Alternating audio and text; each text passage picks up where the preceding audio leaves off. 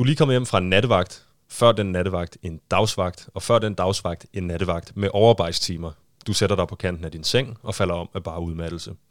I Drømmeland fortsætter vagten, hvor du slap den på hospitalet, værnemidler af og på, PPE forulæmpet kommunikation med dødsangstprægede patienter op i årene, flytten mellem stuer, afbrudte pauser, hvis de overhovedet er der, og sprit og sprit og sprit. I de første par uger, da de store planer og strategier stadigvæk var uvisse, men trods alt på vej, bar du dit ansvar som en brosje på brystet og var stolt af at spille rollen som møtrik i det store sundhedsvæsens maskineri. Nu, ni måneder senere, er energien falmende eller helt væk. Lysten til at tage på arbejde er blevet til et kontroltab, kontroltab i en kamp mod højere magter, og smittetallet står som en lystavle lige uden for rækkevidde og blinker ude af takt med dig og din hverdag. Men i det mindste sidder herre fra Danmark derude og anklager dig for barnemor for at sprede fake news. Goddag og velkommen til programmet Udråb, som i dag skal handle om sundhedsvæsenet og corona. Det skal handle om, hvad der er rimeligt, og hvordan en hel generation af danskere er blevet biologer hjemme fra sofaen af. Det har dagens gæst nemlig en holdning til. Hun er sygeplejerske og hedder Freja Virlander. Velkommen til, Freja. Tusind tak. Freja, kan du øh, genkende til det, jeg lige læste højt her i introen? Ja, det må man sige. Er det noget, du har oplevet det her med at komme hjem fra vagter oven i vagter oven i vagter, og så øh, simpelthen ikke have mere energi? Ja, altså det, altså det er en, en helt anden verden, hvor man... Øh, hvor energien bliver brugt på en helt anderledes måde, end vi egentlig er vant til. Det psykiske pres er øh, steget markant i forhold til, hvordan en hverdag, hvor vi, hvor vi ikke kendte hverdagen, hvordan, altså vi ikke vidste, vi fik, men vi kendte trods alt, der var en form for rutine i det. Vi vidste, når den her patient kommer, og så gør vi det her, vi gør det her. Vi vidste ligesom, hvordan øh, de her sygdomme og tilstande reagerer, når vi gør de forskellige tiltag. Og pludselig så står vi i en situation med en virus, som vi ikke ved noget om, øh, og alt er bare nyt, og alt ændrer sig fra dag til dag. Altså, jeg kunne være på arbejde, jeg havde en 16 timers vagt i starten, hvor, øh, hvor vi fik en retningslinje om morgenen, og det nåede at ændre sig, øh, inden jeg gik hjem igen. Okay. Og hvad med, hvis vi kigger tilbage til øh, starten af året, øh, så går du vel, du fejrer vel nytårsaften uvidende omkring, at det her det står for, øh, står for døren, ikke? Jo. Øh, og hvornår begynder det at blive en del af din virkelighed i 2020? Altså, jeg tror faktisk, jeg var, øh, jeg var nok lidt... Øh, jeg fornægtede nok lidt, at, at det her det ville ske. At jeg var meget sådan, nej, det er ikke så slemt, og tage den nu roligt, og nu behøver vi heller ikke hisse os op. Og, øh, for nok fordi at jeg egentlig var bange for den, den virkelighed, jeg skulle ind i. Jeg så jo også billederne fra Italien og Spanien, og, og så folk dø på gaden, og, eller på gangen, og jeg så også sygeplejerskerne brød sammen i de forskellige øh, programmer. Øh, så det var ikke en hverdag, jeg havde lyst til at være del af. Så jeg tror også, jeg ligesom sagde, nej, nej, rolig nu.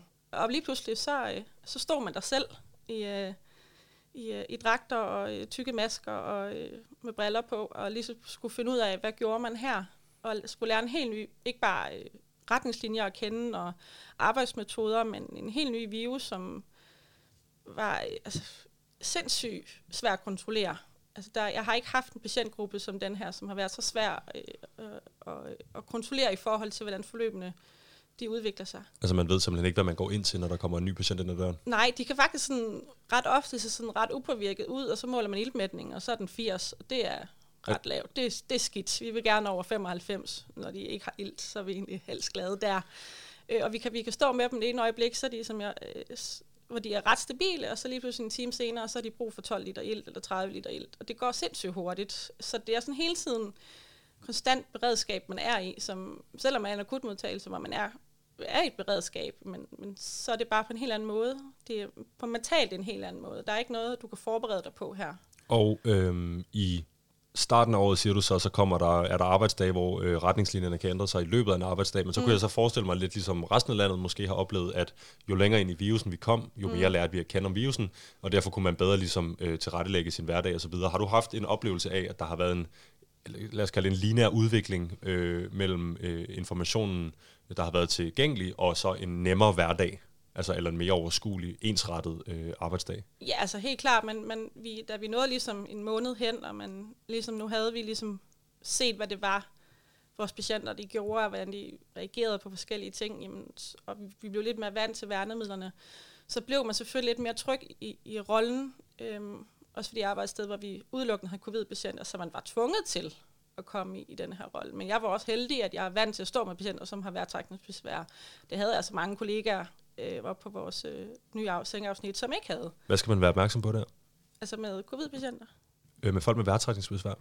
Øh, hvordan de trækker vejret, om deres iltmætning den er høj nok, øh, hvordan de lyder, er de frie luftveje, øh, hvad farver de har, øh, hvad, øh, hvilke tegn på forværing kan vi begynde at spotte på patienterne. Og det vil sige, selvom du har stået i en situation, hvor du har været bekendt med de her øh, symptomer og, og, og, og måder at vise på, at man har, altså, man kan sige, så at sige, uden, øh, uden stemme eller uden at, mm. at udtrykke sig og vise, at man, man har det dårligt, så er der nogle, nogle, nogle af dine kolleger, der skulle træde ind i den her rolle, uden at have den baggrundsviden og ja. ligesom omstille sig på magisk vis, eller øh, er I blevet øh, hvad hedder det, kørt igennem kurser, eller hvordan har det set ud? Nej, altså det hele gik jo rigtig hurtigt, og nogle af vores øh, nye afsnit kom jo nærmest op og stå på en, øh, på en weekend, hvor vi fik øh, sygeplejersker fra ambulatorier og andre afdelinger, med tarmkirurgiske afdelinger, ortopædkirurgiske afdelinger, men også sygeplejersker fra, øh, fra øh, fertilitetsambulatorier, som ikke har haft en patient i en seng i øh, 17 år. De skulle pludselig stå her og have med patienter, som rigtig hurtigt kunne blive rigtig, rigtig dårlige. Øh, og det var et kursus på 6 timer. Hold op. Det er ligesom, værsgo, og så kører vi. Ikke? Og så havde vi selvfølgelig øh, nogle fra min afdeling, der var op og, og supervisere, og der var selvfølgelig også øh, god faglig støtte bagved. Men jeg kan da godt huske, hvordan det var at være den nye sygeplejerske. Det er ikke sjovt. Og så pludselig står man endda ikke bare med noget, man lige kan læse sig til. Det var jo, altså, det var stressende for mange. Det kan jeg forstå. Vi skal nok dykke ned i, øh, sådan præcis, hvordan det har øh, set ud øh, igennem øh, øjnene på dig, øjnene mm. på en sygeplejerske øh, på de her corona-afsnit, øh, og meget mere. Men jeg kunne godt lige tænke mig at starte med, med, med at høre dig, hvis vi kigger tilbage på det her år mm. i arbejdsregi, vel mærket. Mm. Øh, hvad har så været den, sådan den enkeltstående bedste oplevelse for dig? Altså, jeg tror, den helt klart den bedste oplevelse, det har været om, øh, at mærke den der støtte, vi fik udefra. Det gav ligesom et, et, et, et, øh, et moralsk boost, når man, når man vidste, at man havde sådan nogen, der hæppede på en derude. Og så sige, selvom at vi aldrig nogensinde har forventet at blive hyldet eller parader, så var det bare rart at vide, at, at vi stod ikke alene i det her. Øh, og hvornår i forløbet er at du oplever den her støtte? Jamen, det er allerede starten af marts øh, og april. Også at, øh, at vi på en helt anden måde bryder faggrænserne øh, og specialegrænserne på hospitalet. At alle er ligesom sammen om at, og, øh, overvinde den her udfordring. Det er ikke ortopædkirurgerne, som kun tager ortopædkirurgiske patienter. Nu er, tager de så også covid-patienter. Altså, også, altså sådan var det hele vejen igennem. Også gynækologiske læger, jamen nu var de også op at tage sig af, af covid-patienterne. Så det var bare en vild fed oplevelse at mærke et system, som er enormt specialeindrettet og enormt biokratisk, at, at nu, nu stod vi som ligesom sammen om det her. Vi var, øh, vi var et team. Vi var her ikke for at være hinandens modsætninger, vi var her udelukkende for at være sammen om det her, og komme igennem denne her øh, specielle øh, fase. Og så forestiller mig også en, sådan en høj grad af professionel øh, samfundssind. Altså, ja, det kan godt være, at du stod og var i gang med, øh, nu siger du ortopædkirurgerne, mm. øh, de var i gang med ortopæ- ortopæ- ortopædien, ortopæ- mm. med, med deres arbejdsopgaver, og, og, og, og ser, altså ser lige pludselig sig selv stå i, mm. øh, helt nye arbejdsopgaver. Ja. Men på det her tidspunkt, øh, tilbage i marts øh, og april, der er det jo altså også øh, en fuldstændig ny virkelighed, vi står i.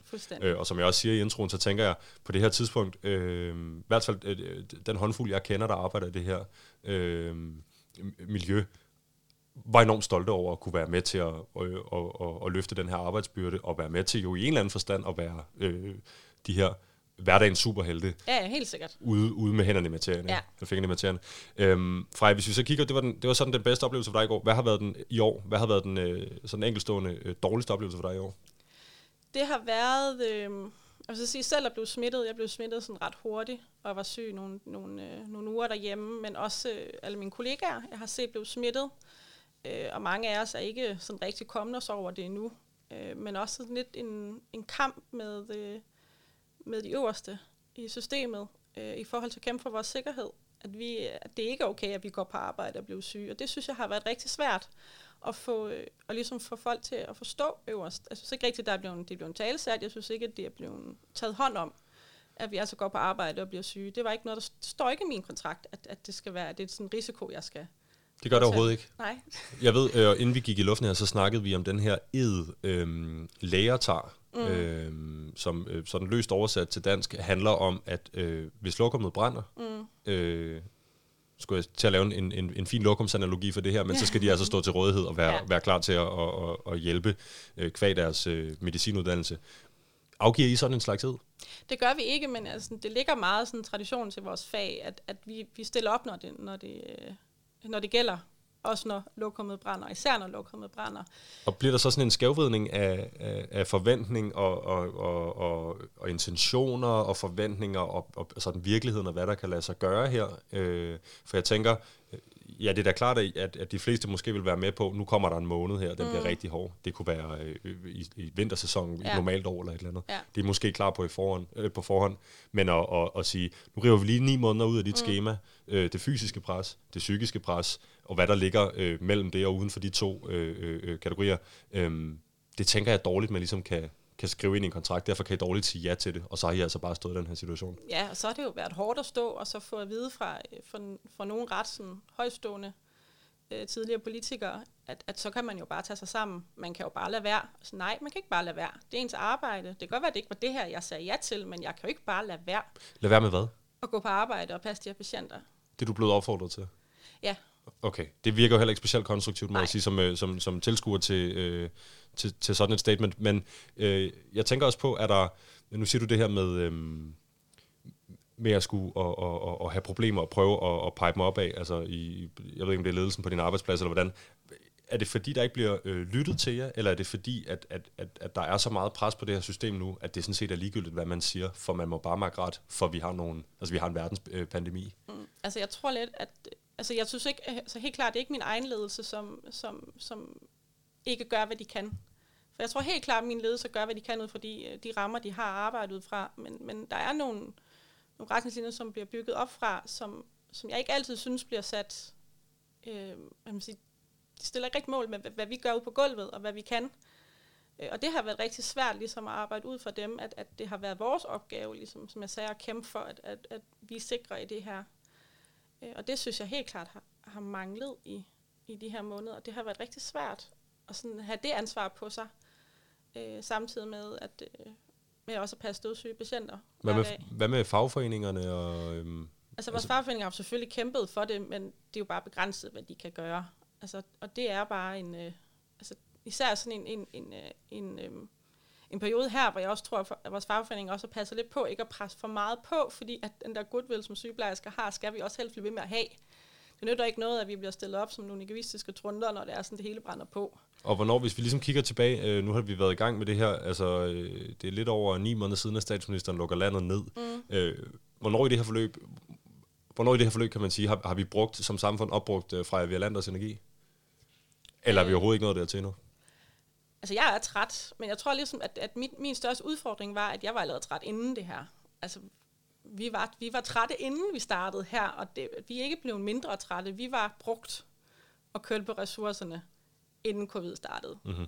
Vi var lige kommet igennem vinteren, influenza-sæsonen, som er rigtig hård, også i forhold til isolation og så videre. Og vi har bare gået fra den ene rigtig hårde periode til en, der var endnu værre, øh, som ikke bare var, vi kunne køre på rutinen, og hvor vores faglighed, hvor vi vidste, hvor vi havde den henne, det var at gå på arbejde og være ny de første to måneder. For det var sådan, det føles nogle gange. Ikke? Mm-hmm. Vi, vi vidste aldrig, hvad vi gik ind til, når vi fik en, en patient med corona. Det var bare Ja, i særdeleshed på det tidspunkt, kan jeg forestille mig. Ja. Øh, Freja, øh, jeg vil lige sige, at øh, på den her side af, af bordet i dag, som vi kan høre, øh, er vi ikke inde i studiet. Øh, vi håber, lyden er lige så god, øh, som den plejer at være. Men på det her side af det lille bord, det lille impro-studie, vi har sat op her, øh, der sidder jeg. Mit navn er Vitus Robak, og jeg er vært næste times tid. Udråb er jo Danmarks eneste ungdomsradioprogram, der giver en gæst en time til at folde deres holdninger ud, og det gør vi for at kunne komme rundt i alle krone og blotlægge alle nuancerne. Men Freja, i dag så skal vi høre om dine holdninger til, hvordan det er at have været på frontlinjen igennem snart øh, et år. Vi skal også høre om, hvordan det er at blive beskyldt i øst og vest for ting, man ikke har gjort, øh, eller har ansvaret for i øvrigt, og så skal vi øh, kigge på, hvad vi kan gøre anderledes, både som individer, men også som samfund fremadrettet. Mm. Men Freja, her i programmet opererer vi jo med et udråb, der indkapsler din holdning i forhold til dagens emne, og hvad er dit udråb i dag? I skal lytte til os. I skal lytte til os. Og hvem er det, der skal lytte til jer? Jamen, det skal øh, politikerne, og det skal befolkningen, øh, og det skal grafelskerne og sofaviologerne. De bliver simpelthen nø- nødt til at lytte til, hvad, når vi har noget at sige, og forstå, at man kan ikke putte alt ind i en graf. Du kan ikke putte alt ind i en tabel, øh, fordi det kan ikke lade sig gøre. Og så mm. vi har folk til at overholde retningslinjerne. Det oplever jeg, at folk gør, men der er nogen, der ikke gør det. Og der er et eller andet sted, hvor det er gået galt, siden vores smittetal er steget så meget. Med far for at smide øh, både min egen journalistiske integritet og radiostationens med ind under bussen her, er det, er det ordentligt, det vi har gang i nu for eksempel? Hvad tænker du? Øh, altså retningslinjer. Øh, nu sidder du og jeg her, øh, godt nok kun os to i et lokal ja. og skyder en radioudsendelse. Øh, er, er, er det for meget det gode? Skulle, skulle jeg have styret mig med at invitere dig i dag også, eller øh, er, det de, er det de her retningslinjer, der øh, altså de helt hjernedøde, øh, som at øh, ikke at være 50 mennesker til fest? Eller sådan, hvor, hvor er det, du føler, at der er nogen, der går ind over retningslinjerne? Altså når man, når man ser øh, folk sådan direkte bare udtale sig om, at Mette Frederiksen skal ikke bestemme, hvem jeg går til fødselsdag med, eller hvor mange jeg er til min fødselsdag, eller hvem jeg holder jul med. Så nej, det skal Mette Frederiksen ikke, men os, der også sidder her i samfundet, vi ser helst, at folk de lytter lidt på, hvad Mette Frederiksen siger, fordi altså, vi har et pressesystem nu, og hele meningen med at lukke ned var, at sundhedsvæsenet skulle følge med. Mm-hmm. Og, og der er vi nu, at det kan vi ikke. Så der er i din optik måske i virkeligheden både, øhm, når vi snakker om de her restriktioner, når vi snakker om at, at udvise samfundssind osv., så, så handler det om ikke at få for mange coronarelaterede dødsfald. Ja. Det handler om ikke at belaste samfundet ved at skulle lukke ned, men så mm. handler det altså også om, at der står en gruppe af mennesker, øh, nærmere bestemt folk i sundhedsvæsenet, og, og de her frontliners, mm. øh, øh, som de er blevet døbt, øh, som lider overlast. Ja. Øh, og så i den grad kan jeg forstå. Ja, altså det som jeg også prøvet at sige mange gange, at vi skal også være mennesker, når det her det er overstået. Altså vi, jeg tror mange, som jeg har hørt også sige, at, at, øh, at vi skal være beæret, fordi vi får lov til det her. Det er jo vores arbejde. Ja, det er helt rigtigt, men vi er også mennesker, når vi kommer hjem herfra. Vi skal også være, vi skal også være noget, der virker. Er du bæret, og du får lov til at gøre det, du gør? Det bæret? Jeg synes, jeg gør mit arbejde. Jeg synes ikke, jeg gør mit arbejde mere end alle andre. Jeg synes, vi er fælles om det her indsats. Jeg synes ikke, jeg gør mere end andre. Alle dem, der gør deres bedste for, at vi kan komme igennem det her, de gør deres. Og de gør lige så meget som mig. Men jeg synes ikke, at jeg skal føle mig beæret, fordi jeg sætter mit, min uh, sikkerhed for spil hver dag. Og for, jeg tror næsten, jeg vil føle mig øh, provokeret, lige meget hvem der bad mig om at være bæret over ja. at løse min arbejdsopgave, så øh, det kan jeg altså godt forstå, hvis ikke den falder i helt god jord. Og vi skal selvfølgelig nok, det lover jeg lytterne i øvrigt, øh, vende tilbage til Honningkage-gate øh, ja. senere, senere i programmet, når, når vi skal snakke om øh, at være bæret øh, af at øh, gøre sit arbejde. Men fra jeg kunne egentlig godt tænke mig at starte et helt andet sted. Mm. Øhm, fordi til min store overraskelse, øh, så kan man åbenbart som sygeplejersker ikke få lov at udtrykke øh, sine øh, frustrationer og sine følelser og så videre over, over, hvordan ens hverdag er kommet til at se ud, mm. ufrivilligt vel og mærket, øh, blandt andet på nettet, uden at få, øh, jamen få igen, så at sige. Mm. Øhm, fordi øh, du er jo blandt andet på Twitter, øh, hvor du deler øh, erfaringer og oplevelser ja. fra din hverdag. Øhm, og jeg kan forstå, at du er blevet beskyldt, altså som jeg også siger til at starte med, i øst og vest for alt muligt. Øh, hvad, hvad er det sådan i, i overskrifter, du bliver beskyldt for? Øhm, jeg tror, det værste, jeg bliver beskyldt for, det er at have blod på hænderne, fordi vi hellere vil hjælpe en 85-årig end 100 børn. Og hvornår var det, du træffede den beslutning i løbet af 2020, at du hellere vil hjælpe en 85-årig end 100 børn? Jamen, det var selvfølgelig en søndag, hvor jeg ikke noget at lave. Hvor du og slå 100 børn ihjel? Ja, selvfølgelig. Det er klart. Nej, selvfølgelig er det ikke øh, sådan, det hænger sammen. Øh, hvad tror du... Øh, Nej, lad mig virkelig starte et andet sted. Kan jeg ikke få dig til at læse nogle af dem højt, jo. hvis du har taget dem med?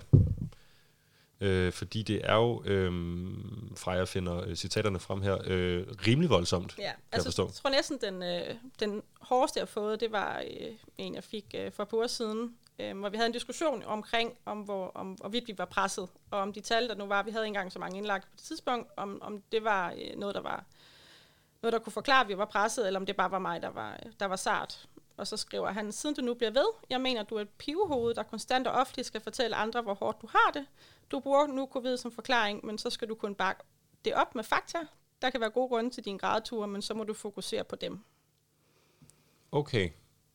Øh, og det er et menneske, der skriver til dig, efter du har svinet det her menneske til kommentarsporet på et eller andet, eller hvor kommer det her fra? Nej, jeg tror, det var i starten, hvor indlæggstallene øh, altså virkelig begyndte at stige, hvor jeg har gjort opmærksom på, at nu var vi på vej et sted hen, hvor det begyndte at blive kritisk, og at de var begyndt at, at presse os. Altså her i såkaldte bølge 2? Ja, det ja. var der, vi havde kun 250. Okay. Der var vi begyndt at blive presset.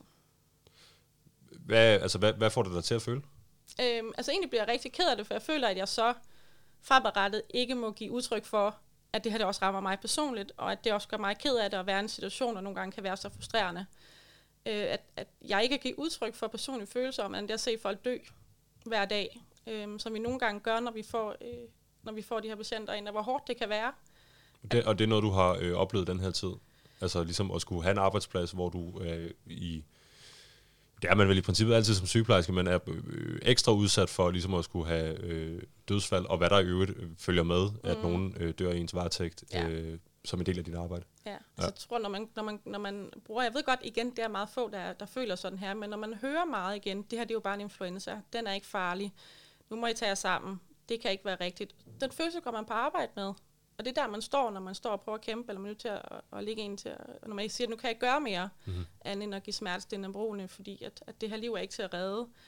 Så føler man lidt, at den der håbløshed, altså hvor, hvor, hvad, hvad gør jeg det her for, hvis, jeg ikke, hvis det ikke gør en forskel? Fordi at nu går jeg ud herfra, efter at stå og se din dø, og så skal jeg finde mig i det igen. Mm. Så skal jeg vide igen, at det her, det er ikke noget særligt. Det er super hårdt at gå på arbejde med, og så selvom det kun er en lille gruppe, der gør det, så er det stadig den her gruppe, der har lige så meget ansvar for at sørge for, at, at retningslinjen bliver overholdt som alle andre. Mm. Og der skal ikke særlig meget til, så vi starter en ny smittekæde. Det er det. Du har taget et, øh, et enkelt, øh, hvad hedder det, en, en beskyldning mere med. Ja. Kan få dig til at læse den højt? Øh, du fylder så me med anekdoter og fake news i bedste Mette og Trump-stil. Det var en af dem. Og så er det øh, en, der skrev, og så oplyst nyhedsverden om, at man kun har brugt 30% af den kapacitet, man tror, man, har, man skal bruge. Og jeg beklager meget, men du ved til sydlandet ikke, hvad det vil sige at være presset. Du ved ikke, hvad det vil sige at være presset? Nej, og det var forleden dag. Og øh, hvis nu jeg bad dig om for eksperimentets skyld, og, og sådan tage, dig, øh, tage mig og lytteren med igennem en, en, en, en af de mere pressede arbejdsdage, du har haft mm. på det seneste, vil du prøve det? Øh, øh, ligesom forklare os, hvad, hvad vil det sige for dig at være presset?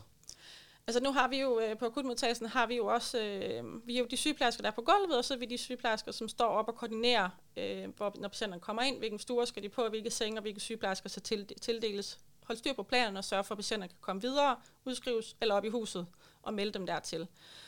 Og når man får patienter ind, som er positive for corona, eller dem vi kalder ops-corona, altså dem, der viser symptomer på det, og derfor skal isoleres, plus du får alle de andre patienter ind, som stadigvæk kommer, og sige, det er der, hvor jeg føler mig så utilstrækkelig. Fordi du er lige pludselig i en situation, hvor det kan godt være, at patienterne bliver negative, altså tester negative, men du kan faktisk ikke flytte dem ud fra enestuerne, fordi der ikke ringer nogen, nogen pladser. Og pludselig så melder de lige to positive mere og tre ops covid patienter. Og sådan er det bare hele tiden. Det er med hjertebanken, man står deroppe, for man tænker, åh oh, nej, jeg kan ikke få plads til de her patienter. Så det vil ikke være en færre sammenligning at sige, at man står på øh, McDonald's med en tømmermand og har vagten der, der bliver ved med at komme kunder ind ad døren, fordi de her kunder risikerer sig ikke at stille træskoen ind i butikken. Nej. Jeg sætter meget pris på McDonald's, når jeg er tømmermand. Øh, men, øh, ja, men altså, jeg vil, jeg vil være ked at sige, at det kan sammenlignes. Mm-hmm. Så øhm, tilbage til den her øh, kommentar, du får. Øhm, en ting er så, at den anden kommentar, den lå, lidt i en, lå lidt i en anden sfære. Øh, det her det er en decideret, øh, sige, i hvert fald et forsøg på at konstatere, at det du gør øh, og siger ikke er rigtigt, mm. eller du har misforstået. Ja øh, de her systemer, hvordan de her tal ligesom skal læses osv. Og jeg lover dig, og jeg lover jo lytterne, at vi skal gå tilbage til en gennemgang af dagens coronatal ved Freja Violander, altså øh, Eyes on the Inside, øh, hvad det betyder, når du læser de her coronatal. Øhm, men øhm, hvor, hvorfor tænker du, at, at, at, og igen, der er jo også, altså det ved vi alle sammen, idioter på Twitter og så videre, øh, men inden vi gik i studiet, det skal fortsat være unavngivet, siger du også, der er en del, en del mennesker med offentlige profiler, mm. øhm, øh, som folk måske vil kende, som også går til angreb på dig. Ja. Øh, og det er jo fordi, igen, du er ærlig omkring, hvad der foregår det her. Mm. Det kan mm. måske være hård læsning for nogen, at det ikke kun er øh, covid-patienterne, men også kan være øh, dem, der håndterer dem, den her ja. Øh, pandemi i virkeligheden går ud over. Mm. Men, men hvorfor tror du, du er blevet beskyldt for de her ting? Hvad, hvad Altså, jeg tror rigtig meget, at det også... Jeg kunne godt forestille mig, at man, man måske er ligesom jeg var i starten, at man helst gerne vil benægte, fordi det er det letteste. Øh, og, og der er altså også nogle mennesker herude, som var nedlukning, altså virkelig ødelægger deres liv, fordi de har forretninger, som ikke, ikke kan fungere. Har du respekt for det, Jørgen? Helt vildt. Altså, jeg ved godt, jeg ønsker ikke nedlukningerne. Det er ikke min idé, at der skulle være nedlukning. Jeg synes ikke, det er fedt som privatperson. Mm-hmm. Men som sygeplejerske kan jeg ikke bare se, at der var en mulighed, hvis det er, at vi skulle kunne følge med. Men jeg kunne godt forestille mig, noget det ligger i frustrationen af, at deres livsværk bliver ødelagt. Og, og de ikke forstår, de kigger på nogle tal, og kan ikke forstå, hvad det betyder i virkeligheden. Kunne de være bange for, at du som øh, insider i systemet øh, giver de her holdninger til kende for ledelsen i, i, på din arbejdsplads, øh, og derfor er du en del af problemet nu, vil ligesom at sige, det, det er synd for mig, øh, altså det er synd for mig, at det er synd for mit arbejdsliv osv., øh, vi skal fortsat have, have, have nedlukninger af landet, fordi mm. ellers så går det ud over mit stressniveau. Jeg tror lidt, at det er der nogen, der også altså, lægger op til, at, at det er fordi, jeg er sart. Øh, jeg synes, altså jeg har en, en tudetur til hver en følelse, der findes, men jeg synes absolut ikke, jeg er sart. Jeg er mere rolig under, hjertes, under et hjertestop, end jeg, når jeg skal stege en bøf. Mm-hmm. Altså, jeg synes absolut ikke, jeg er sart. Men det er, altså, det rammer en personligt, når man, når man hele tiden skal forsvare sine følelser og sin, sin, øh, de beretninger, man kommer med. Mm-hmm. For jeg ved du godt, at, at hovedstaden øh, ikke kan sammenlignes med nogle af de andre. Jeg ved, at vi langt hen ad vejen i hovedstaden har været meget hårdt ramt. Øh, så, så folk, der kigger på Odenses indlæggelsestal, eller nogle af de andre vil måske sige, jeg ved faktisk ikke det helt, hvad Odenses indlæggelsestal ligger ud, men de var ikke slemme sidste gang. Mm. Eller i Sønderjylland. Øh, de kan måske ikke sætte sig ind i, at, hvordan vi havde det i hovedstaden. For nej, det var især under første bølge meget geografisk spredt om, hvem der havde det hårdt. Øh, og især der kan jeg godt forstå, hvorfor folk tænkte, jamen, hvorfor kan de ikke bare dele dem ud? Mm. Hvorfor skal det være så centreret, de indlæggelser, så det går ud over, at, at jeg ikke kan gå på arbejde, og jeg ikke kan gøre det, jeg skal? Men du tænker ikke umiddelbart, at der er en øh, forbindelse mellem øh, en nedlukket restaurant i Nordborg på Als, og øh, hvordan du går og har det? Altså det, det, det derfor skulle være din skyld? Nej, Nej, det, jeg kan heller ikke lige se den, lad mig Nej. sige det sådan. Men det er alligevel øh, det er vildt for mig at, at, at høre og opleve, blandt andet i, i de samtaler, du og jeg har haft, at det her er noget, der foregår. Og, og folk mm. er derude, og de anklager dig for, mm. øh, for det her jo i, i, altså i en eller anden øh, logisk forlængelse. Øh, dig for landet lukket ned. Ikke? Ja. Øhm, Freja, tak fordi du lige vil øh, dele det med mig. Der er... Øh, ja, som sagt, det kommer, det kommer bag på mig, at, at, at, at der sidder nogen derude bag tasterne er sådan der, men det er... Øh, det er nok heller ikke noget helt nyt øh, på Twitter, lad os sige Ej. det sådan. Øhm, noget andet, jeg godt kunne tænke mig fra nu, når vi er så heldige at have dig med i øh, citationstegn studiet øh, mm. i dag, øh, det er, at øh, du har jo øh, øjnene på, på, på, på indersiden af systemet, du ved, hvad der foregår. Mm. Øh, du har en viden, en masse af os ikke har, og en masse af os måske negligerer og, og, og, og få genopfrisk eller noget. Vi var mm. meget interesseret i, i jer, hvordan det stod til med jer i starten af mm. pandemien, men ligesom alt andet, så tror jeg, at landet øh, oplever en form for coronatræthed.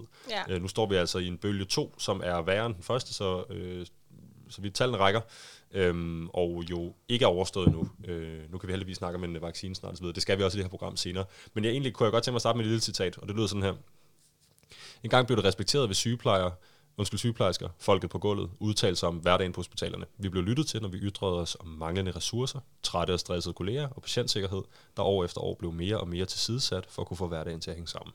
Nu, under corona, oplever jeg i stedet mistænkeliggørelse og latterliggørelse for folk, der sidder derhjemme med deres tabeller og grafer og tror, de kan gennemskue hverdagen på hospitalerne. Det er sådan et citat fra dig. Mm. Det er dig, der har skrevet det i et debatindlæg i Politiken sidste uge. Øhm, jeg tænker på, om du ikke vil hjælpe mig og lytteren. Som sagt, vi har fået øh, øh, nogle, nogle, nogle anekdoter fra dig, nogle oplevelser fra mm. dig, men, men ligesom at prøve sådan i, i at forstå, hvad det er, der foregår øh, ude på sygehuset. Jeg kunne egentlig godt tænke mig at starte med øh, corona, fordi du satte nogle ord på det tidligere. Øhm, altså i forbindelse med, hvad er forskellen egentlig på at få en coronapatient ind ad døren, og få mm. en almindelig patient ind ad døren. Ja. Øhm, de fleste af os har været på hospital eller på sygehus på en eller anden måde, og har selv oplevet at komme ind ad døren, øh, enten til øh, stor fornøjelse eller stor øh, ubehag. Det er jo øh, op til brugeren, men hvordan opleves det fra din side af øh, at, at få, få et menneske ind ad døren, der altså har øh, covid-19 eller er under mistanke? Der, øh, der er sindssygt stor forskel. Har vi, altså alle patienter, der skal indlægges akutmodtagelsen i hospitalet i øvrigt, de bliver screenet i forhold til, er der en øh, mistanke om, de har øh, smittet med covid-19.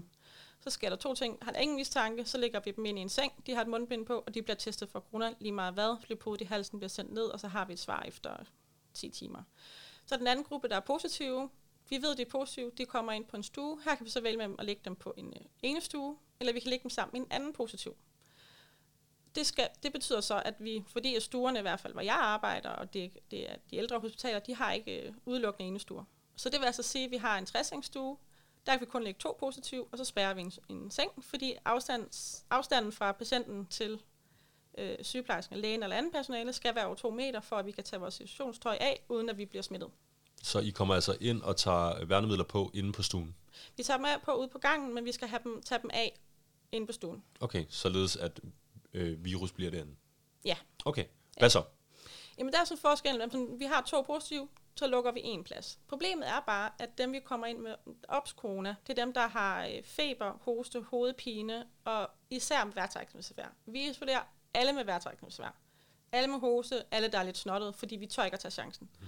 Problemet med de her patienter, vi kan ikke lægge dem sammen med andre, før at vi har kendt, eller før vi kender deres smittestatus. Så de skal jo også have, de skal have deres helt egen stue. Og det vil altså sige, ud fra hvordan vi nu kan teste dem, så tager det måske mellem en time og otte timer, afhængig af, hvordan testmaskineriet lige virker den dag. Mm-hmm. Der er ikke nogen forskel på at have en, en positiv smidt, altså en patient, der er smittet, og en, der måske er smittet. Det er præcis det samme arbejdsgang, præcis samme procedure. Alle værnemidlerne skal af på, på på samme måde, alle skal af på samme måde, lægerne arbejder på samme måde, røntgen arbejder på samme måde. Så alt er præcis det samme. Der er ikke nogen forskel på en smittet og en ops coronapatient, mm-hmm. som sådan, før vi kender øh, smittestatus. Okay, og når I så kender smittestatus? Jamen, så fortsætter vi jo bare, som vi gjorde før. Så kan vi måske rykke patienten enten op til et, øh, et relevant sengeafsnit, eller vi kan lægge den sammen med en anden positiv, hvis vi har. Problemet der, hvor det rigtig bliver kreativt, det er, hvor vi, når vi så ikke har flere enestuer til opskudt-patienterne, så bliver det 60 når vi lukker to senge i, for at den patient kan ligge alene. Og jeg kan simpelthen noget hurtigt hovedregning regne ud, at det koster så ligesom øh, sjovt nok en tredjedel på, på den ressource, der hedder ja. sengepladser. det går rigtig hurtigt, så har vi brugt alle senge, okay. sengepladserne. Og hvordan er det med, øhm, det er så ligesom at, at oplevelsen af at få en, en coronapatient eller en ops coronapatient ind ad mm. døren. Øhm, derfra er de så er de, er de, er de mere tidskrævende at, at have liggende en normal patient? Altså, eller er det, er det primært det her spørgsmål om værnemidler af og på? Øh, eller, eller hvordan er forløbet med sådan en coronapatient, før den kan blive udskrevet igen? Altså, vi kigger meget på, hvordan patienterne har det, når de kommer ind, om de kræver ilt. Altså, er man iltkrævende som covid-patient, så bliver man indlagt øh, og får man en speciel medicin. Øh, men ellers så er det jo øh, vurdere dem ud fra røntgenbilledet, hvordan de har det, hvordan iltmætningen er. Øh, er der nogen anden infektion, der ligesom spiller ind? Eller er der... Øh, øh, øh, eller sådan, ja, hvordan de har det. Øh, men vi skal igennem det samme. Blodprøver, røntgen, alt. Mm. Og så kan vi jo så bestemme, skal patienten indlægges og skal op i huset, hvis der er plads. Det er der ikke altid.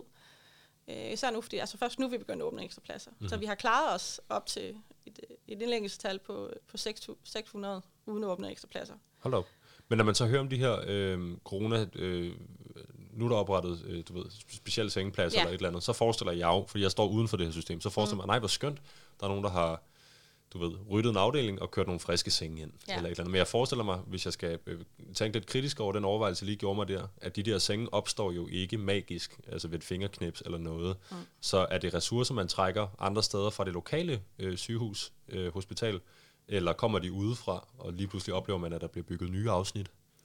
Altså som der sker nu, og som der skete i foråret, det var, at, at vi, vi åbnede... Øh, hvor jeg arbejder, åbnede vi en, det hedder en uh, covid-akutmodtagelse, hvor alle patienter, der var sådan meget mistænkt for at have corona, eller var allerede var positive og blev dårlige, kom op. Hvad mindre de var for dårlige, så kom de ned i akutmodtagelsen, som vi havde indrettet til kun coronapatienter. Mm-hmm. Øh, og så var der nogle sengeafsnit, som de så var på, altså under behandling, indtil de kunne blive udskrevet igen. Øh, og skal du tage jeg tror. Det er fint. Øh, jeg vil have dig til ligesom at sige, øh, ja hvis vi kigger på de der øh, særafsnit eller øh, ja. ekstra afsnit, om, om, om, om det igen, det jeg, prøver, det jeg tænker på, det er, hvis jeg, hvis jeg stod uden for det her øh, system, og ikke kunne kigge ind i det, mm. øh, hvad er så, hvad, hvor er det oplevelserne af, af øget, øget pres, øget stress, udover at du selvfølgelig har at gøre med folk, øh, der lider den her øh, øh, smitte, og gøre, øh, er, der, er der andet? Skal du gå længere? Skal du, altså, øh, ja, hvad kan, der, hvad, kan der, hvad kan der ligesom være ting, der, der, der, der øh, kræver det over flere overarbejdstimer? Hvor er det ligesom... Altså det der, det, der var en, øh, en udfordring for os, især i foråret, det var jo, altså for alle andre, det var jo, at fordi at der skulle åbne nye pladser, så krævede det jo sygeplejersker fra andre afdelinger. Og nogle afdelinger kan ikke gå ned i bemanding. Øh, det kan de ikke tillade sig ud fra den afdeling, de er på. Øh, andre kan så godt, dem der fra amatører, som sagt, de lukker ned, og så kan de så komme derop, men det krævede jo altså, et helt, et helt liv for dem. Det, er jo, det her det er jo nogen, der er ansat under bestemte vilkår, og det bliver jo bare fra den ene dag til den anden reddet op, og værsgo, her har du en ny, en ny hverdag i en periode. Øhm, så jeg tror, det er der, at, at vi har, altså det hårdeste har været for folk ud over at skulle stå i et øh, speciale, der har været helt nyt. Det har været, at, at man, de mistede alle mine kollegaer i beredskabet. De mistede deres hverdag. De har mistet det, de, har, det, de sagde ja til dengang. Mm at komme ud i, i noget vagtplan, som, øh, som de aldrig nogensinde havde sagt ja til. Nogen, der aldrig arbejder aften og nat, pludselig skulle det. Pludselig få et helt liv ved siden af til at fungere øh, under nogle vilkår, som, som de ikke har været under længe. Øh, og det, jeg kan slet ikke forestille mig, hvor hårdt dem har været. Nej, det kan jeg virkelig heller ikke, øh, igen. Øh, fordi jeg er også en af de mennesker, der står uden for det system. Men jeg kunne godt tænke mig fra, hvis vi så kigger på øh, din arbejdsopgave. Øh, altså, hvordan har du oplevet igen, nu siger du det her med, med, med dine øh, kolleger i beredskab. Hvordan har du oplevet din arbejdsopgave ændre sig fra januar til nu? Altså sådan set ikke så meget udover patientgruppen er anderledes. øh, og det kræver en, en, en, jeg tror min kollega sagde voksen Tetris, eller hospitalstetris, på en helt anden måde at få hverdagen til at hænge sammen, fordi det er sådan en logistisk mareridt i forhold til at få plads til alle de her patienter, der kræver noget helt andet, øh, og nogle helt andet afstands, afstandskrav, end influenza-patienterne har gjort for os før. Øhm, øh, og mere altså fysisk, øh, hvad hedder det, øh, altså fysisk øh, evner eller kraft for, at vi kan komme igennem, fordi det er bare hårdere arbejde, de her værnemidler, end det var med influenza. Mm. Så jeg tror ikke rigtig, at min arbejdsopgave som sådan har ændret sig, fordi jeg, har, jeg er ansat i akutmodtagelse, jeg behandler de her patienter. Vi har mange forskellige patienter, og en af dem er patienter, der har svært ved at få vejret. Mm. Så på den måde, udover testmetoderne og anderledes, så de er mere ustabile, så har min arbejdsopgave ikke som sådan ændret sig. Men alle dem, der er kommet fra øh, facilitetsambulatorier og ortopædkirurgiske ambulatorier, hvor de har været i en halv menneskealder, og pludselig skal se sig selv stå i et helt nyt speciale fra den ene dag til anden med seks, dages, seks timers intro. Mm. Altså det er dem, det er dem, jeg også råber højt op for, fordi det, det, det er sgu egentlig dem, der, øh, der lider i det her. Det er dem, det går mest ud over. Ja. Hvis vi så kigger på den intro, jeg øh, lavede til at starte med, hvor jeg også nævner det her med, øh, og vi snakker også om det kort efter, men det, det, det her med, at, at man kunne simpelthen mærke, at der var folkeopbakning, mm. og derved også øh, en helt naturlig faglig stolthed. Ja. Øh, det emmede fra, øh, fra de der, øh, hvad hedder det, folkene ude, altså øh, frontline personalet i sundhedssystemet. Mm. Øh, og der var interviews med dem, og de var stolte, og de var godt klar over, at det, det kunne ikke blive ved sådan her for evigt. Mm. Øhm, men, de, men de var enormt stolte over det. Hvordan, hvordan har din, øh, eller hvordan har du ligesom oplevet udvikling i at være stolt og glad for dit arbejde? Er den uændret, eller øh, har den taget et, øh, et dykke det her år? Øh, jeg synes faktisk, jeg er lige så glad for mit arbejde, som jeg var for et år siden. Øhm, men det er helt klart, hvor man sidder og tænker, altså hvis det her det bliver ved, hvis det her det er en sådan sæsonting, eller vi altid skal, skal kæmpe med det her, altså så ved jeg ikke, om jeg kan løbe med at være sygeplejerske, fordi det er bare uendelig hårdt at, at stå i de her situationer. Værnemidlerne er rigtig hårde at have på. Øh, der er nogle gange, hvor jeg bliver nødt til at sige, jeg bliver lige til at gå ud af stuen, fordi de der FP2-masker bare er sindssygt hårde at trække vejret i, og du, det er jo ikke bare at stå og trække vejret i dem, du taler højt hen over øh, medicin, der, der bliver givet, og maskiner, der bimler, og patienten hører måske ikke så godt. Så det er, det er ikke bare lige sådan. Øh, og det gør nok nogle ting, som, hvor jeg tænker, det her det er hårdt. Det er nogle gange også for hårdt. Også sygemeldte kollegaer, og, altså, Ja. Det er sådan en anden ting. Jeg tænker, hvis man skal sygemelde sig i den her periode, ja. så skal man jo sygemelde sig øh, ikke bare fra sin arbejdsopgave, mm. men også fra et system, der ligesom har ja. brug for en. Ja. Øh, vi ved i forvejen, at der er øh, uheldig udvikling med folk, der øh, ser sig nødsaget til at sygemelde sig af andre årsager. Det kunne være, mm. de har øh, øh, psykisk overlast eller lignende. Jeg forestiller mig ikke, det her har en specielt positiv påvirkning på, på de statistikker. Øh, hvor mange i øvrigt af dine kolleger har været smittet med corona? Jeg tænker, I må være i, i høj risiko for smitte. Ja, så altså tror jeg, at i hvert fald, altså ned på min afdeling, 20-30 stykker. Ud af hvor mange? Ud af 90. Okay, det er alligevel voldsomt. Ja. Øh, Men vi tog det så heldigvis i to bølger, ikke? så vi har ikke alle sammen været syge på samme tid. Nej, okay. Men, men det har helt klart været, altså man er jo ikke syg i tre dage, man er syg typisk to uger. Mm-hmm. Øhm. Hvordan, øh, nu snakker vi tidligere om det her med, hvad man har skrevet under på i sin kontrakt. Ja. Er det noget, du har skrevet under på? Nej, Nej. det var det ikke. Og hvordan opleves det så at, at, at, at blive syg med den her virus? Altså på, på arbejde? Øhm, Altså jeg tror lidt, jeg blev meget overrasket over, at jeg var positiv. Altså nu var jeg bare inde i statistikken. Øhm, og så først var man, man syg bange, for man havde ikke rigtig set andet end de meget dårlige patienter. Det var så tidligt, så jeg ikke set andre end det, end, være, end det man har set var dem, der ligger intensivt mm-hmm. i Italien. Så jeg tror lige i starten var jeg meget bange, og det heldigvis havde jeg et sådan relativt let forløb, men har haft mange måneder med, med senfølger. Og jeg tror især det, der, der, der presser os, det var, at ikke alene så blev vi smittet, men vi kæmper også rigtig mange stadigvæk med senfølger. Øh, træthed, hovedpine, ændret smagsans og lugtesans, som stadigvæk haver mange af mine kollegaer efter et halvt år. Hvad med dig selv? Jeg kan bare ikke sove. Nej, og det kan jeg høre. Ja.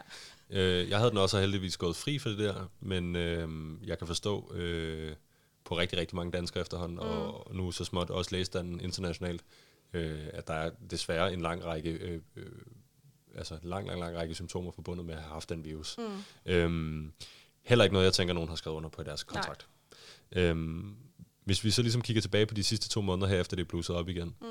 hvor længe tror du, det kan hvor længe, altså ligesom, føler du, at, at, at, at dig og dine kolleger kunne blive ved øh, med den måde, øh, trykket er på for tiden?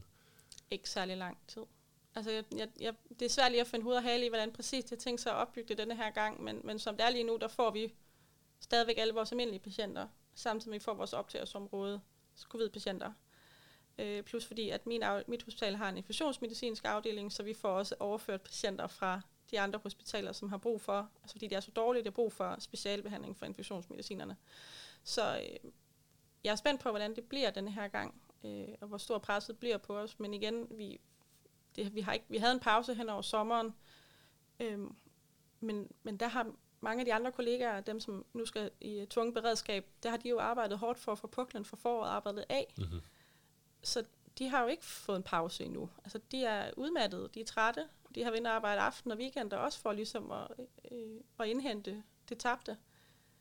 Øh, så jeg tror ikke, at jeg tror ikke, at vi, vi kan blive ved meget længere. Føler du dig svigtet? Jeg føler mig svigtet af, at, at øh, jeg ved ikke, hvad der foregår bag, bag dørene på Christiansborg eller regionsrådet, men jeg føler ikke ud af til, at, vi blev, at nogen har tænkt, at de skulle passe på os og sørge for, at vi var bedre beskyttet i anden, anden bølge. Jeg føler heller ikke, at forberedelserne i hvert fald blev meldt klart nok ud til os, øh, i forhold til, hvad, hvad gjorde vi anden gang. Det har lidt været sådan lidt, hvad gør vi nu? Kom nu. Vi godt lytte. Så mens dine kolleger har øh, ligesom arbejdet puklen fra foråret af, virker det måske som om, at politikerne har øh, taget den tiltrængte sommerferie, de havde brug for, eller måske i hvert fald har, nu siger du, du ved ikke, hvad der foregår bag de lukkede mm. der. Det gør jeg altså heller ikke. Øh, men men, men det, det, det lyder på det som om, at der, at der, der manglede noget, man godt kunne have sagt sig selv ville komme her i anden bølge, eller hvordan? Ja, det synes jeg. Altså, jeg synes, at vi havde nogle ret høje smittetal i vores, men i faggruppen i, øh, i foråret. Man burde måske godt have tænkt på, at hvorfor er det det? Er det, fordi værnemidlerne ikke er gode nok? Er det retningslinjerne? Er det de fysiske forhold, der gør, at vi simpelthen ikke kan gå fri fra smitte? Altså, det gad jeg godt, nogen har kigget på. Og det føler du ikke, der er nogen, der har gjort? Nej. Føler du så, at, at, at patienterne bliver svigtet i forlængelse af, af jer, så at sige? Altså man ved at svigte personalet og svigte patienterne? Helt klart, fordi når vi går hjem syge, så skal vores kollegaer jo dække dem. Og sådan bliver det, det bliver en ond cirkel, som til sidst et eller andet sted udmattet personale skader patienterne. Mm. Og det er, det er jo en, en realitet. Øh, og det er det jo altid. Det har altid været det. Men lige nu er vi bare øh, på en helt anden måde presset, end vi har været før. Og Freja, det var ligesom øh, et, et, et kig ind i, hvordan det har ændret sig med det her corona, hvordan det har ændret sig på din arbejdsplads. Hvis mm. vi kigger på dig privat som menneske, øh, sådan i den samme periode fra starten af året til nu her, øh, har dit liv ændret sig? Øh, altså til det, bedre, eller til, til, til det værre, til det bedre, øh, eller måske ikke sket så meget? Altså jeg tror egentlig, at det reddede lidt mig, at jeg blev syg de to uger. For jeg var sindssygt presset dengang øh, covid startede. Så du fik lige en puster? Jeg fik en puster. Men kan du godt selv høre, hvad du siger der? Ja. Og hvor absurd det er? ja. øh, det kan jeg i hvert fald. Altså, øh, det var det var simpelthen godt for dig som privatperson, ja. at du blev syg, for så kunne du ligge der hjem, altså med rette ligge der hjemme i den ja. seng, og om du havde det godt eller dårligt, kunne du mm. ligge der hjemme i den seng og få slappet af. Ja. ja det er jo vanvittigt. Ja. Øhm, hvordan med dit stressniveau? Er det, er det op, er det nede øhm, igen? Jeg tænker, der er kommet en, en uh, vaccine, øhm, jeg skal bare snakke lidt om, øhm, men det er jo ikke, det er jo ikke slut nu. Nej. Øh, og, og, og, og kurven er desværre ikke på vej nedad. Mm. Kan du blive ved? Øh, jeg har snart brug for, jeg har heldigvis lige haft ferie, det har hjulpet lidt på det, men jeg har brug for at kunne se en ende på det. Og jeg ser ikke nødvendigvis en vaccine som ende på det nu. Jeg har brug for, at nogle flere beviser på, at, øh, at smittetallene de, øh, de falder. Mm. Lige nu ser jeg dem bare stige hver dag. Sådan, ligesom lige at tjekke, øh, hvad hedder det, kampens resultat. Det er sådan det samme for mig og mange af mine kollegaer. Lige kl. 14, så går vi ind og tjekker smittetallene. Mm-hmm. Og i dag kl. 14 fra, og det er det næste, vi skal snakke om her, der udkom dagens smittetal, og jeg er journalist, så jeg tjekker dem. Øh, man må sige, at jeg er blevet træt af det, og jeg må sige, at jeg ikke længere øh, har nogen anelse om, hvad det er, jeg egentlig kigger på, når jeg ser de her tal. Øh, fordi hver gang jeg tror, jeg har forstået det, så snakker jeg med nogen som dig eller andre øh, mennesker andre steder i systemet, som så kan fortælle mig, at jeg har ikke forstået det rigtigt. Jeg fejltolker så, øh, tallene. Hvis man kigger på smittetallene for i dag, øh, øh, Ja, hvis man kigger på smittetallene, det er så teknisk set fra i går for lytteren, øh, for øh, vi er forproduceret dagens afsnit, øh, så I skal ikke tage øh, fejl af tallene her, men øh, tallene fra den 21. december er, at der er plus 3200 smittet mm. øh, siden i går. Øh, er det meget, af det lidt? Vi er jo begyndt at teste flere mennesker også. Altså, det har faktisk ikke, altså, jeg ved bare, at jeg kigger egentlig, hvor mange har vi testet i dag, og hvor mange positive der er. Sådan, okay, ligger vi nogenlunde på det samme niveau, og det, det gør vi nogenlunde. Okay, så det er ikke den, du, det er ikke den der øh, er den afgørende øh, indikator for dig? Nej. Hvis vi så kigger på, at der er 18 døde siden i går, det synes jeg så lyder rimelig voldsomt, for jeg kan huske, at vi var ud over sommeren et sted, hvor den stod stille på omkring 600 et stykke tid. Ja. Øh, der er ikke så mange, der døde. 18 døde med corona siden i går. Det virker voldsomt. Øh, men der tænker jeg i virkeligheden, det ved jeg ikke, hvordan du kan bruge som en indikator, men du kan måske bruge det som en indikator på, at du har 18 øh, kolleger og medarbejdere derude, der har stået mm. med øh, folk, der er døde af den her virus, og, og, og, og skulle stå i den situation. Ja. Øhm, kan man bruge den til andet? Nu vil alle rigtig gerne have, at man siger døde med øh, covid-19, selvom jeg hader det begreb. For jeg synes egentlig ikke, det betyder det ene eller det andet på den måde. Øhm, Hvorfor? fordi at folk de siger, at dødsår, der er nogen, der er godt rygter om, at hvis deres patienten dør i et øh, trafikuheld, og tilfældigvis er smittet med corona, jamen så er dødsårsagen corona. Mm-hmm. Det passer ikke. Man bliver man, man dør af, og det endelige dødsårssag bliver registreret ud fra det, man faktisk dør af, og ikke en eller anden følgeting. Du dør jo heller ikke af forhøjet blodtryk. Du dør af den blodprop, det kan give dig. Mm-hmm. Øhm, Så når jeg har hørt de her tal, der hedder, inden, øh, at man, øh, hvad skal man sige, erklærer folk døde med corona, så har jeg hørt tidligere, at man har sagt, det er 30 dage tilbage, hvis du har haft corona mm. i, i, i perioden 30 dage op til, øh, og dør, så må det være død med corona. Er det ikke rigtigt? det kan det jo godt være, hvis det er sådan, du er kørt galt, eller du så lige har fået en lungebetændelse, efter du har haft corona, fordi dine lunger er skadet. Nej, så dør du ikke af den, men du, jeg er ikke sikker på, at du dør med den, fordi du er, hvis du er erklæret rask, så dør du heller ikke med den. Mm-hmm. Øh, men det er særligt sådan, at jeg ikke er sådan vildt inde i, men jeg synes, jeg har følt, at man ikke ser det ved at sige, du dør med det, som om, at det ikke er en ting, man dør af. Og nej, der dør ikke så mange unge, men mange unge bliver stadigvæk syge. Mm-hmm. Og for ligesom at vende tilbage til, til dødstallet, når vi er sommer, så synes nogle gange, at foråret var det, jeg kan ikke præcis huske det, men var måske sådan 10, der døde om dagen. Mm-hmm. Nu er vi i efteråret, og alle siger, nu ved vi mere om virusen. Vi ved om behandling og så videre, og alligevel så dør der lige 18 Mm-hmm. på et døgn. Det synes jeg egentlig er skræmmende. Det kan jeg godt forstå. Især når man siger, at de fleste af de smittede faktisk er de unge. Hvis vi så kigger fra på det næste, som hedder øh, indlagt, 713 mennesker indlagt. Mm. Nu tænker jeg, at det begynder at, at, at, at, at kunne bruges til noget. Det er 52 mere end i går. Ja. Øhm, er, det, er det det her tal, vi skal kigge på? Det er det endelige tal, man kigger på. Mm-hmm. Man kigger, det man ender på på dagen, når det bliver opgjort, det er alle dem, der så er indlagt, og så siger man, altså for var det i hvert fald 1 ud af 7, der så var indlagt på grund af corona, med noget andet, og så tilfældigvis også havde corona. Mm-hmm. Men altså i princippet, så betyder det ikke så meget for os på hospitalerne, fordi du er stadigvæk isoleret, du bruger stadigvæk, øh, altså din øh, sygeplejerske har stadigvæk, skal stadig bruge tid på øh, værnemidler af og på, øh, alt skal foregå, alt går langsommere, patienten har i forvejen et dårligt immunforsvar, som de fleste har, når de er indlagt med opereret og noget andet. Og så har de også lige en virus, som meget, meget nemt knækker kroppen, især hvis du er svagelig i forvejen. Mhm. Og du kan godt være 50 år og lige få en kæmpe operation i maven, men så er du svagelig, og så er det ikke et særlig godt udgangspunkt, at du oven det også lige har covid. Så for os, når vi går på hospitalet, men så betyder det ikke noget, hvorfor de oprindeligt er der, men bare det, de har der, er farligt. Det betyder noget.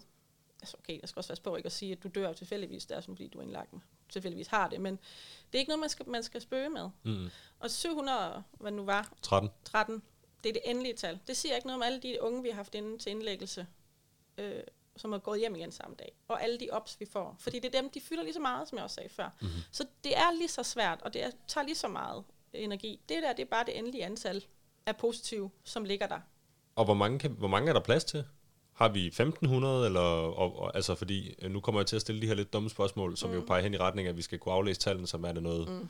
øh, hvis, ikke der, hvis der blot er 713 ud af 1400 mulige, så Ja. er vi kun på 50% kapacitet, og så kan vi slappe af, Ja. og så kan vi lade øh, Freja Vialander og hendes kolleger øh, arbejde sig selv ihjel. Ja. Øh, det er jo selvfølgelig ikke det, jeg er ude efter, men, Nej. men, men, men når du hører det tal der, tænker du så, uh nej, vi er lige ved at nå de, de magiske 940, mm. eller de magiske 1050, eller et eller andet. Ja.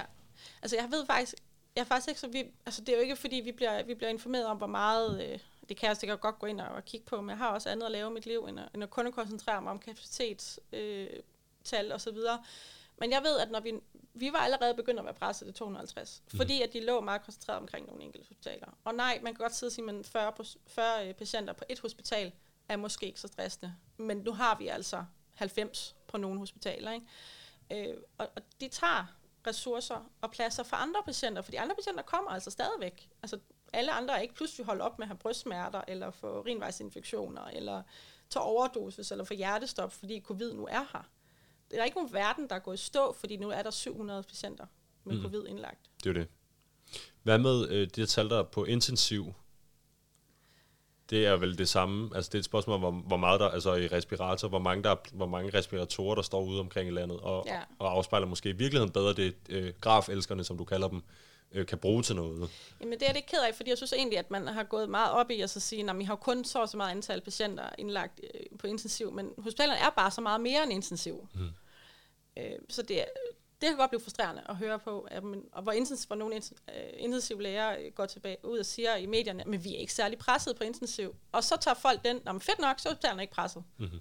Nej, men vi er som sagt bare andet end intensiv. Øh, Og det folk også skal tænke på, det kan godt være, at vi har rigtig mange respiratorer, men vi har ikke personalet til at, at dække alle respiratorerne. Og så er det, at vi skal trække folk ud fra dagkirurgiske afdelinger osv., som lige får et lynkursus i, hvordan de håndterer en respirator. Mm-hmm. Og måske en corona med hjem fra arbejdspladsen. Ja. Freja, øh, tak for din, øh, din, din, din, din, dit syn på de her tal, så at sige. Øh, det sidste, vi skal snakke om, for vi har blot en øh, 4-5 minutter tilbage, det er jo, at øh, dit udråb i dag er, at I skal lytte til os. Mm. Øhm, det var der så nogen, der gjorde øh, Ja. i, i sidste uge og besluttede sig for, at I havde også fortjent, for hvad jeg husker som værende 75.000 kroners honningkager og nye desktop screensavers, altså nye baggrunde på øh, de stationære computer ude på hospitalerne. Tillykke med det. Tak. Øh, har du spist din honningkage nu? Nej. Dit honninghjerte? Der ligger en kasse. Den ligger i en kasse, og øh, for, for dem, der ikke har fulgt med det her, øh, inden vi finder ud af, hvad der skal ske med honningkagen nede i kassen, hvad, hvad der er sket i den her sag? I har fået et, øh, et kado i form af nogle øh, honninghjerter. Hvad, hvordan opleves det? Jeg tror, re- altså, jeg har ikke mødt nogen, der har siddet og sagt, ej, det var nok sødt af dem. Tusind tak. Der skal nok være nogen. Det er ikke på min arbejdsplads. Så det, vi kan antage, var en, en, en god gerning for at, at, at, at, at give et lille klap på skulderen op mod julen. Tak for indsatsen. Mm. Det bliver altså ikke modtaget sådan. Nej, det gør det ikke. Vi har en personalegruppe, eller person, mange personalegrupper, som har arbejdet rigtig, rigtig hårdt i ni måneder. Øhm, og jeg tror heller ikke, at det vil sige, sådan, så skal vi have en kæmpe økonomisk øh, gevinst eller noget andet, men det der med, at de så bare kan sige tak, og vi så stadigvæk står og føler os svigtet. Vi skal stadigvæk selv kæmpe for vores sikkerhed. Vi skal stadigvæk selv stå med rigtig mange af de her problemer og, og bekymringer, som vi ikke føler bliver lyttet til. Mhm. Og vi har stadigvæk rigtig mange, som er blevet tvunget i, i, i beredskab. Øh, og, øh, og bliver nødt til at sige op eller sygemelde sig, for, øh, fordi de simpelthen ikke kan overskue det. Så synes jeg, at honninghjerte og en, en lille video fra regionsrådsformanden virker som en meget, meget lille ting, som, som bare sådan, jeg tænker, det burde hun have vidst, skulle gøre os bedre.